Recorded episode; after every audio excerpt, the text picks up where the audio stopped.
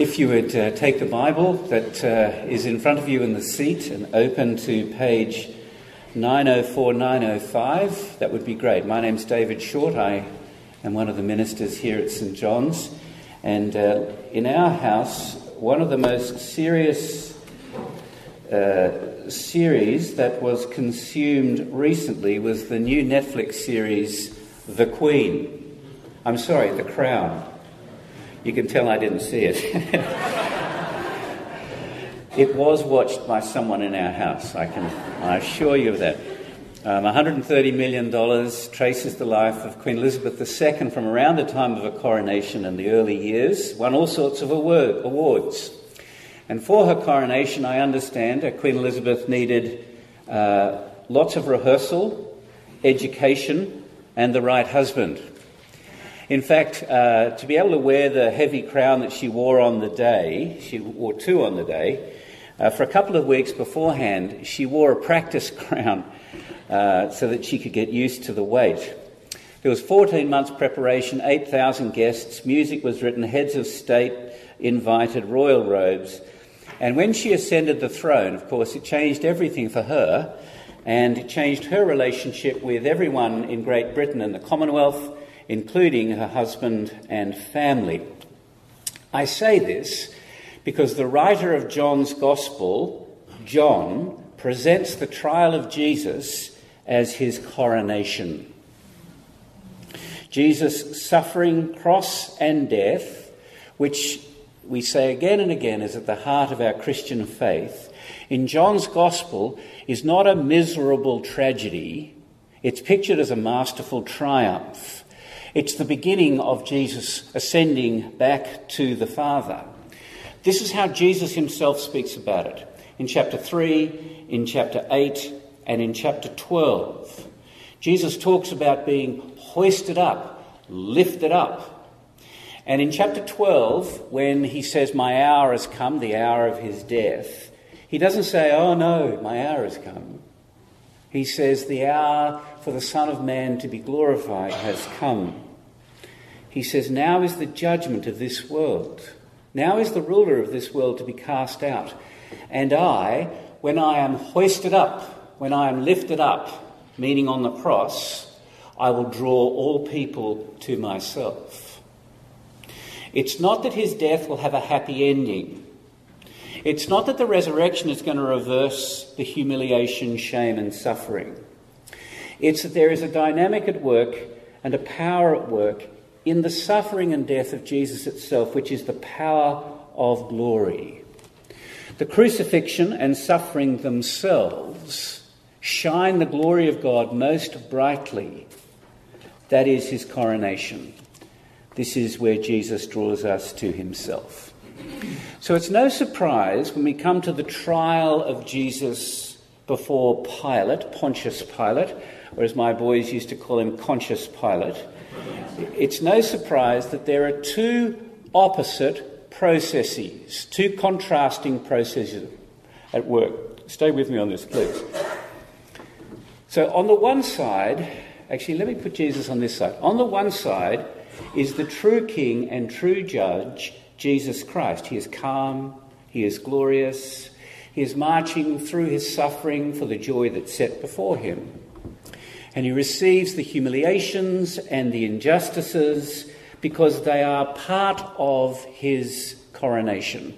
He's repeatedly called king, and he's every inch a king. He's king of glory, king of judgment, king of truth, king of our hearts. But his kingship challenges every human power and authority. And so on the other side, there is another process at work. It is embodied in Pilate, who thinks he is in charge. Certainly, he has the political power, just as the chief priests have the religious institutional power. But Jesus' real power exposes Pilate as being fundamentally insecure and weak, who wants to work at all costs to keep his own power. He's driven by fear and he's driven by anxiety. And Pilate doesn't want to deal with Jesus. Uh, he's like so many of us. You know, as the kingship and the lordship and the majesty of Jesus become clearer and clearer, He has to choose between holding on to his own power and authority or the pretense of it and be rid of Jesus or do something very radical instead. But you see, trying to be in control and trying to prove yourself is a big problem when you meet Jesus. Because you meet someone who's infinitely more powerful than yourself, who has all the authority of God. And this is the fundamental challenge of life that God brings to every single one of us in the person of Jesus Christ. And as Jesus shines more brightly and his glory becomes clearer, Pilate makes a series of downward choices, more desperately trying to hold on to his power to avoid the truth at any cost, and it has fateful and eternal consequences for him. And you know that uh, Jesus and Pilate are woven together, you can't separate them. Every day, somewhere in the world, even today, People speak the name of Pilate as Christians confess the creed. Pontius Pilate, crucified under Pontius Pilate. My mother, my mother calls him Pilati, and that's not how to pronounce it. It's Pilate, just to make clear. He is the, uh, he's the Roman governor of Judea, appointed by Tiberius Caesar. He's got a large military uh, detachment with him. He's got the full legal power to give the death sentence, and he was not a good governor. He already by this time has two strikes against him. Twice he's made silly decisions, and uh, the Jewish authorities have written, have done an end run around him and written to Caesar. So outwardly he looks like he has power and authority, but inwardly he is driven by deep fear and anxiety over his position. And Pilate has a, a palace on the coast over at Caesarea, and he has one in Jerusalem. It's called the Praetorium. So in 1828, where the scene, where the uh, Pilate trial begins, it's translated as the governor's headquarters. It's a kind of a fortress for the Roman soldiers, and this is where the trial of Jesus takes place. And uh, Dan last week took us through the first half of the trial. I'm sorry about this. This week we come into the second half of the trial, but I want to, I, I, need to go back and just uh, introduce again the, uh, the first half of the trial because John has written it as a perfect seven act play. The same guy who writes the book of Revelation, no surprise, a seven act play. And the acts go from uh, outside the praetorium to inside the praetorium. Judas, Judas is the key guy. So the first is outside, then he goes inside, then he goes outside, then he goes inside, then he goes outside. And it's a great picture, a wonderful picture of what's going on inside uh, the soul of Pilate. He goes outside to confront the Jewish authorities, he goes inside to confront Jesus, backwards and forwards, backwards and forwards. And I just want to remind you last week in the first half of the trial, it begins outside the praetorium in verse 28 the chief, the chief pastors of Israel, the clergy of Israel under the high priest Caiaphas, I'm tempted to call him a bishop, but I won't, they deliver Jesus over to Pilate so that Pilate will kill Jesus for them. They can't go into the praetorium, at least they think they can't go into the palace because Pilate is a Gentile and they would be contaminated and wouldn't be able to eat the uh, Passover meal. And they can't afford to pollute themselves because they want to, they want to participate in the Passover meal in just a day's time. And that is the first of a series of fierce ironies. They want purity before God, and so they stay outside of where Jesus is.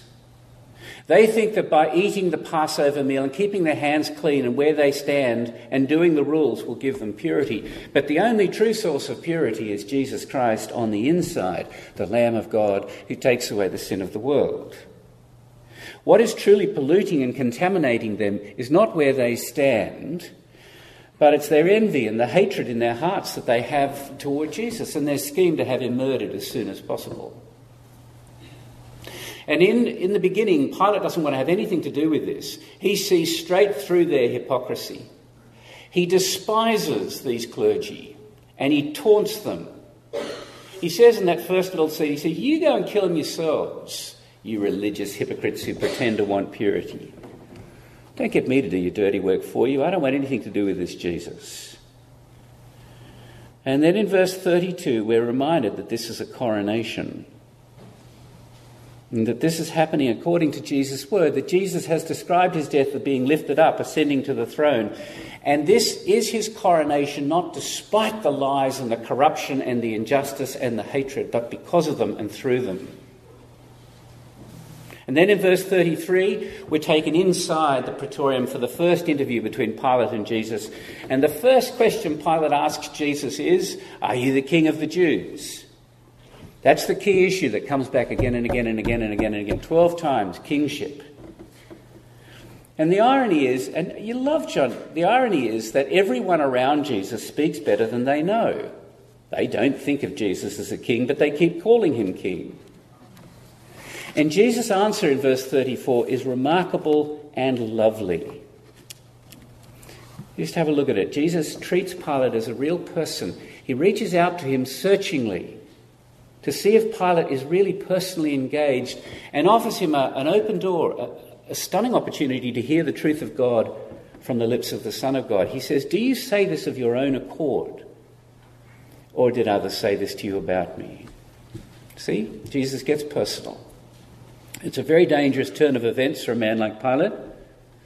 He is so busy with his career, he does not want to bother thinking about Jesus. He does not want to get personally involved. He does not, he, he just, but Jesus won't let him off the hook. And this is what happens, and many of us can testify to this. That when Jesus comes and reveals himself to us and reveals God's desire to redeem us, it's almost always inconvenient for us particularly if we've made an idol of success or power or career. Pilate is using his authority to avoid taking responsibility for Jesus, and Jesus is using his authority to take responsibility for himself and for Pilate. And he dodges the question, Pilate, and so in verse uh, 36, Jesus reveals more to him about the nature, the true nature of kingship and serving. He says to Pilate, You have a kind of kingdom, Pilate.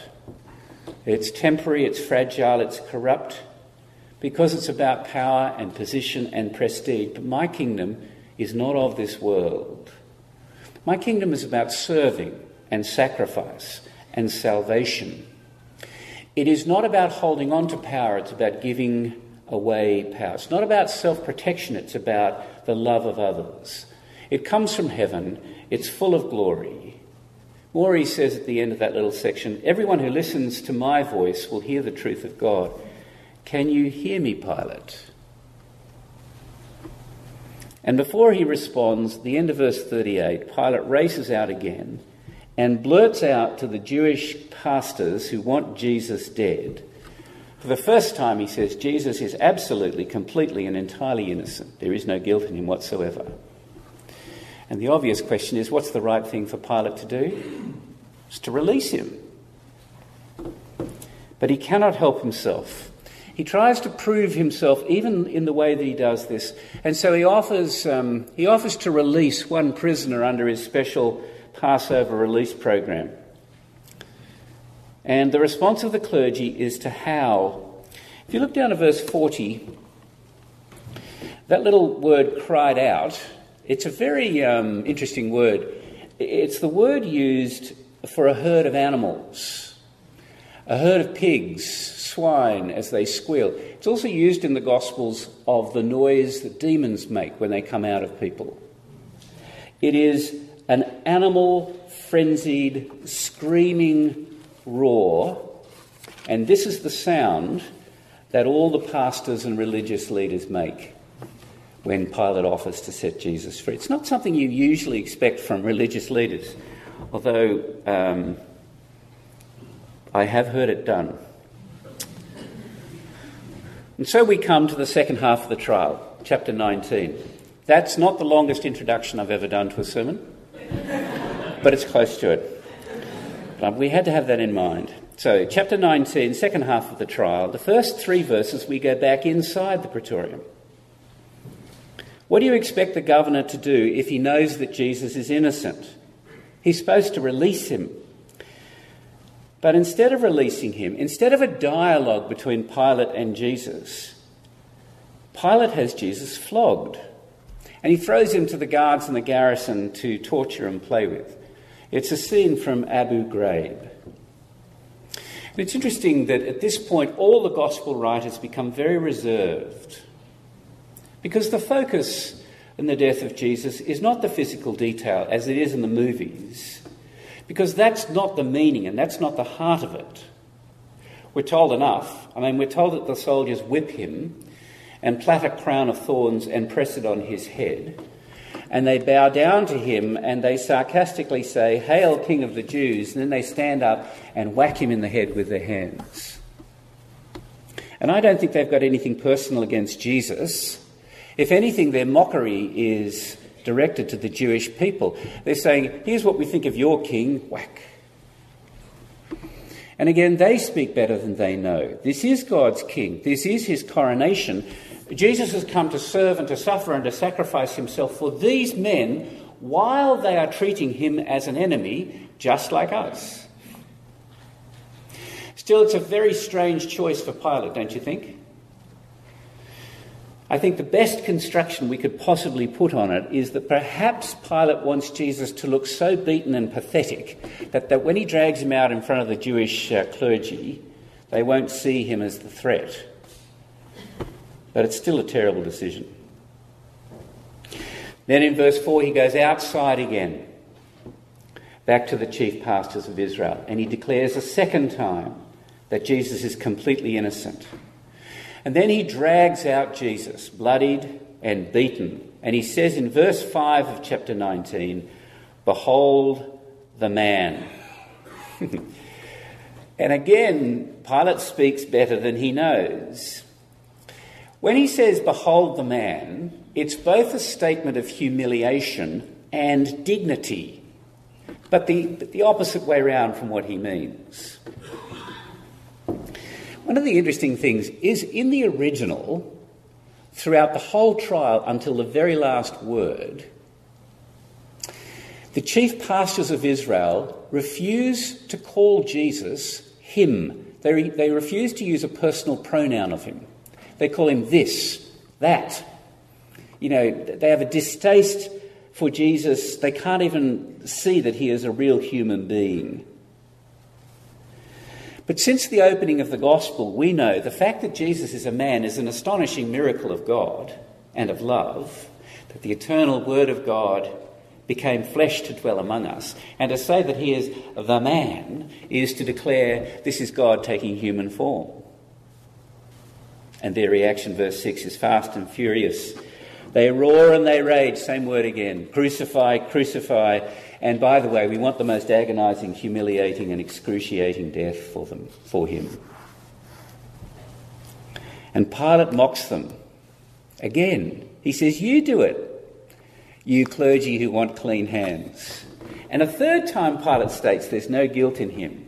And so in verse 7, the authorities quickly change track. You've got to admire this swift change of track. They call, him, they call Jesus, they say, he's, he says he's the Son of God. And if you look down at verse 8, at the beginning of verse 8, we are taken inside the headquarters and inside Pilate's heart. And we read that he is filled with fear. He hates the Jewish authorities, but he is afraid of them because his position and his power are on the line. And it's this fear that stops him from listening to Jesus or from responding to Jesus or from doing what is right. Because that's what fear, that's how fear works, isn't it? You know, being afraid of what others think stops all of us from listening to Jesus. And now inside we have the last dialogue between Pilate and Jesus before Jesus is sentenced to death. We have the last words of Jesus before he is hanging on the cross. Pilate demands to know where Jesus comes from, but he is silent. And by now, Jesus knows that Pilate is too self absorbed, he's not listening. And Pilate is furious in his response, verse 10. Literally, he says, Me? You won't speak to me? Do you know who you're dealing with? no idea that I'm the one in power here? I mean, I, I have the authority to set you free. You can go off and live a long and happy life. And I have the power to take your life slowly by crucifixion. How dare you not answer me? And in verse 11, Jesus simply says, You would have no authority over me at all, unless it had been given you from above. Therefore, he who delivered me over to you has the greater sin. Now, I think this statement shows how upside down things are and how much like a coronation it is. I mean, here is the accused prisoner who is beaten and bloody deciding and apportioning relative guilt. Pilate is speaking to the true judge. And it's the king, this kingliness of Jesus that exposes the motives of the heart. He knows where real guilt lies.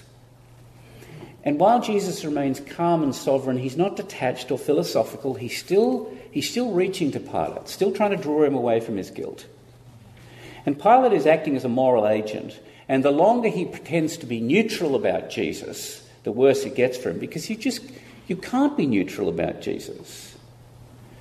If you try to not make a decision about Jesus, that is making a decision about Jesus and it puts us on Pilate's path. So Pilate has to decide. He cannot bring himself to do the right thing. And so in verse 12, he goes out for the last time. And in verse 12, the Jewish clergy change tactic again and they use the trump card. And they say, if you release Jesus, you're not a friend of Caesar's. Well, that's Pilate's ultimate audience. Here is the one guy he wants to please. So Pilate collapses and capitulates. The Jewish authorities have put their finger on Pilate's true God, his career, and his reputation. In verse 13, everything slows down. 14, we're told the place, we're told the time. By the way, it is the exact time when the Passover lambs are killed in the temple. And in verse 14, he sits on the judgment seat outside the praetorium and he says to the Jewish leaders, Behold your king. And they howl Pilate down, saying, Away, away, crucify him. Finally, they use the personal pronoun. And though Pilate has announced three times Jesus is innocent, and though he is still condemning himself, he says, Shall I crucify your king? And the chief priests yell out, We have no king but Caesar. And with one phrase, they disown God. They seize any pretense to be the people of God. They disavow the Lord God Himself as their King because they will not have Jesus as their King.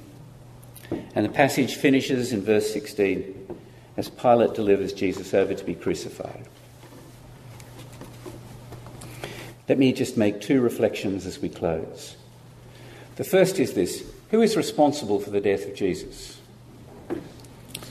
And the answer is cleverly woven through this in the little phrase, delivered over. It's exactly the word used through the gospel for what Judas does when he betrays Jesus. Seven times we're told that Judas betrayed Jesus. Uh, you could translate it Judas delivered Jesus over to the chief priests, knowing that they would kill him. In, verse, in chapter 18, it's used three times of the chief priests who delivered Jesus over to Pilate. The high priest himself took the lead in that farcical trial of Jesus, couldn't get two witnesses to agree. Yet they delivered Jesus over to Pilate to be crucified. And then in verse 16 of 19, Pilate himself, fearful, exposed, weak, he delivers Jesus over to be crucified. So, who was responsible for Jesus' death? It was Judas, it was the leadership of Israel, it was Pilate. But the word comes one more time, and it's in verse 30. And I just want you to look down at that verse, please. It's just over the page comes at a critical moment. It's at the point of Jesus' death. In verse 30, when Jesus had received the sour wine, he said, It is finished. We'll look at this next week. And he bowed his head and gave up his spirit. Literally, he delivered over his spirit. It's the same word. So, in the end, no one took Jesus' life away from him. Only Jesus had the power to lay down his life of his own choosing, and that's exactly what he did. As he delivered his life over to death, he became the Lamb of God who takes away the sin of the world for us. And that means that all of us are part of this. We either want to avoid him or see him as our king. And the second question is why? Why does, why does this all happen? Well, the answer is again simple it's the coronation. Uh, Queen Elizabeth, she needed the right preparation and the right education, and she needed the right husband for a coronation. Jesus has come from above with the words of God. Throughout the gospel, he's loved and revealed and shown the glory of God. He's given himself as the bread of life and the water of life and the resurrection and the life and the way, the truth, and the life. And he has a crown, and it's a crown of thorns, and it's forced on him by those who don't know him to show that he is the Lamb of God who's come to take away the sin of the world. And his coronation demonstrates that Jesus rules by serving that he gives life by dying, that he's come to serve for our salvation. And that's the way of the kingdom. And our choice today is to soften our hearts and to pray that God would help us to declare Jesus to be God's King and God's Lamb and to receive the life, his life, that he gave over to death for us, to trust the truth he tells. Or we could hold on to those things that uh, we use to prove ourselves. The better thing is to come to Him with all our fears and to say to Him, You are the Christ, the Son of God. I trust in you. Amen.